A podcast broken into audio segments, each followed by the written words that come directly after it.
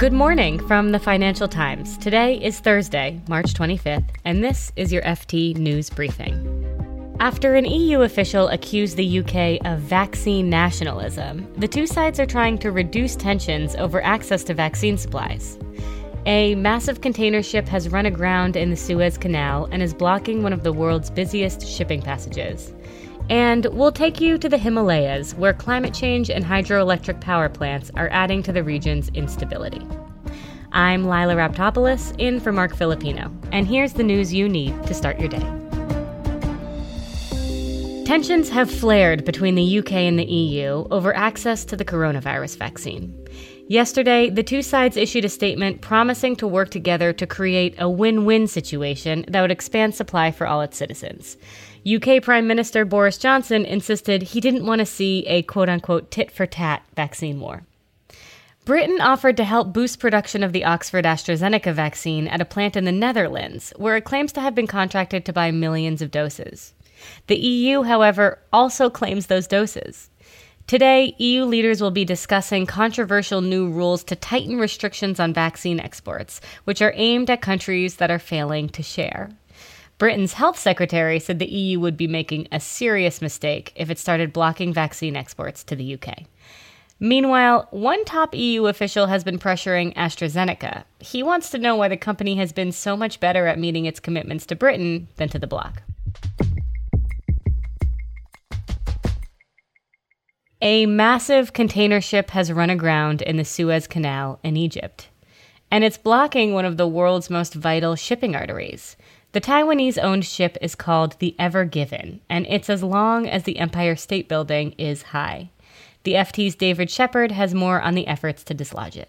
The sheer size of this ship means that it's a complex, risky, and frankly complicated operation, no doubt. So while people are hopeful that this could be res- resolved in the next day or two, there are concerns that this may take longer still. And David, if they can't get the ship out and move other ships through in the next day or two, you know, if this becomes a longer problem, what could happen? Like, what are the broader concerns? Well, the, the broader concerns is that if you think of almost any imported goods coming from Asia to Europe, at a minimum, they're going to see delays the longer this goes on for. There is already supply chains have been heavily strained by the coronavirus pandemic. Container ships have been very tight to get your hands on for manufacturers and others wanting to send their goods to market. Obviously, having a large number of containers and container vessels essentially parked at sea for an extra few days does nothing to ease that situation. So I don't think at this point in time people are panicking about shortages of goods or anything else. But in a very interconnected world, this is a major kind of supply chain risk for almost any multinational company or importer or, indeed exporter when you get snarl ups like this. If it continues for a significantly longer amount of time, you would expect to see shipping rates rise, oil prices potentially rise, people start to get worried about various disruptions to, to their supply chains all over the world. Facebook says it has uncovered a Chinese online spy campaign targeting pro Uyghur activists and dissidents. Uyghurs are the repressed Muslim minority in China's northwestern region of Xinjiang. Just this week, the U.S. and other allies sanctioned Chinese officials for human rights abuses against them. The Chinese spy operation on Facebook worked like this. It created fake versions of news websites popular in Uyghur communities and injected them with malicious software, which allowed hackers access to victims' devices. The links were shared through fake Facebook accounts, impersonating journalists, students, and other activists. Most of the targets were Uyghur dissidents outside of China. Facebook said it's taking action to thwart the network and is also alerting victims. There's been a rush to exploit the waters of the Himalayas for hydroelectric power. That's on top of an urgent environmental crisis in this region caused by deforestation and global warming. The FT's Ben Parkin visited a village that was recently destroyed by a flash flood. He's with me now to talk more about his visit. Hi, Ben. Thanks for joining. Thanks for having me. Ben, can you tell us about this village in the Indian Himalayas? Yeah, so it's a small village, it's only a few hundred people high up in the mountains. It's famous because in the 1970s there was this groundbreaking environmental movement that started in that region in India.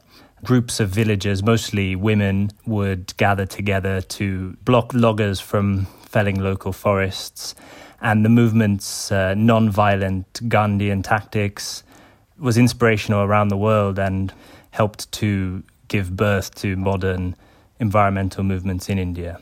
Now, there was a disaster last month in the village, and it seems almost ironic that it would happen to Reni. What happened? There was a rock slide on a mountain some miles away, upriver, that triggered a flash flood of rocks and water, mud, melted ice, and so on, that went crashing down this river valley. It wiped out a hydropower dam and ultimately destroyed another hydropower plant about 15 miles away. There's been this massive boom in hydroelectric power in the region, Ben. I'm curious how that affects what's happened to Reni. Well, hydropower has been very controversial because while it's a useful source of renewable electricity, critics, including locals, resist them because they say that they are vulnerable to and exacerbate natural disasters. Obviously, these people need good infrastructure, but the question is whether the approach that has been taken by many of the governments over the past couple of decades is sustainable and ultimately beneficial for them. So, you know, one example is that I had this surreal experience of being in one of the towns and there was a power cut for hours and hours and hours and yet you could literally see a hydropower plant down in the valley below. So what I was told is because that electricity was going to the lowland, more populous areas. I'm wondering what surrounding countries are doing to help. I mean, what's happening to address this? The Himalayas are known as the world's third pole because they store so much water in their glaciers. And the most optimistic estimate is that if the global temperature rise is capped at 1.5 degrees, a third of glaciers will melt by the end of the century. And if that target is missed, the losses will be far higher. So there are enormous implications. But countries like India, China, Pakistan are historic adversaries and at the best of times have tense relations. So India and China have been locked in this deadly standoff at their border, which runs through the mountains for months now. So there's been efforts to carve out channels for apolitical work. And there's a, a regional intergovernmental body which last year got all of the governments to sign a pledge to work together on these issues.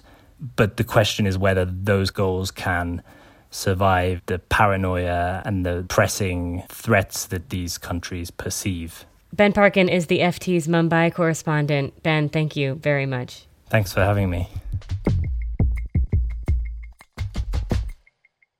There's been speculation about what companies are going to do with all their remote workers after the pandemic is over.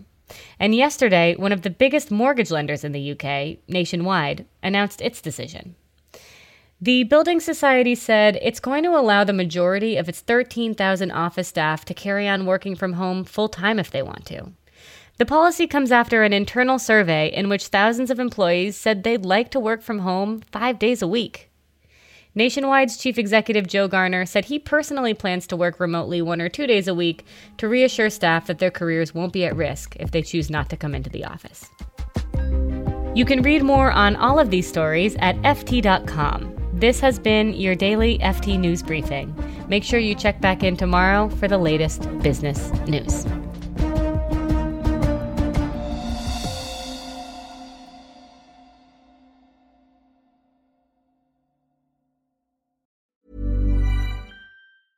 Hi, this is Janice Torres from Yo Quiero Dinero.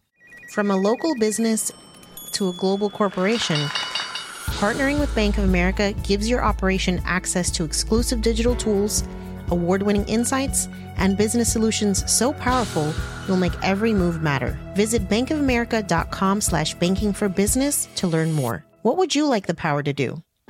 Bank of America NA, copyright 2024. Hi, I'm Daniel, founder of Pretty Litter. Did you know cats tend to hide symptoms of sickness and pain? I learned this the hard way after losing my cat, Gingy. So I created Pretty Litter, a health monitoring litter that helps detect early signs of illness by changing colors, saving you money and potentially your cat's life. Pretty Litter is veterinarian developed, and it's the easiest way to keep tabs on your fur baby's health right at home. Go to prettylitter.com and use code ACAST for 20% off your first order and a free cat toy. Terms and conditions apply. See site for details.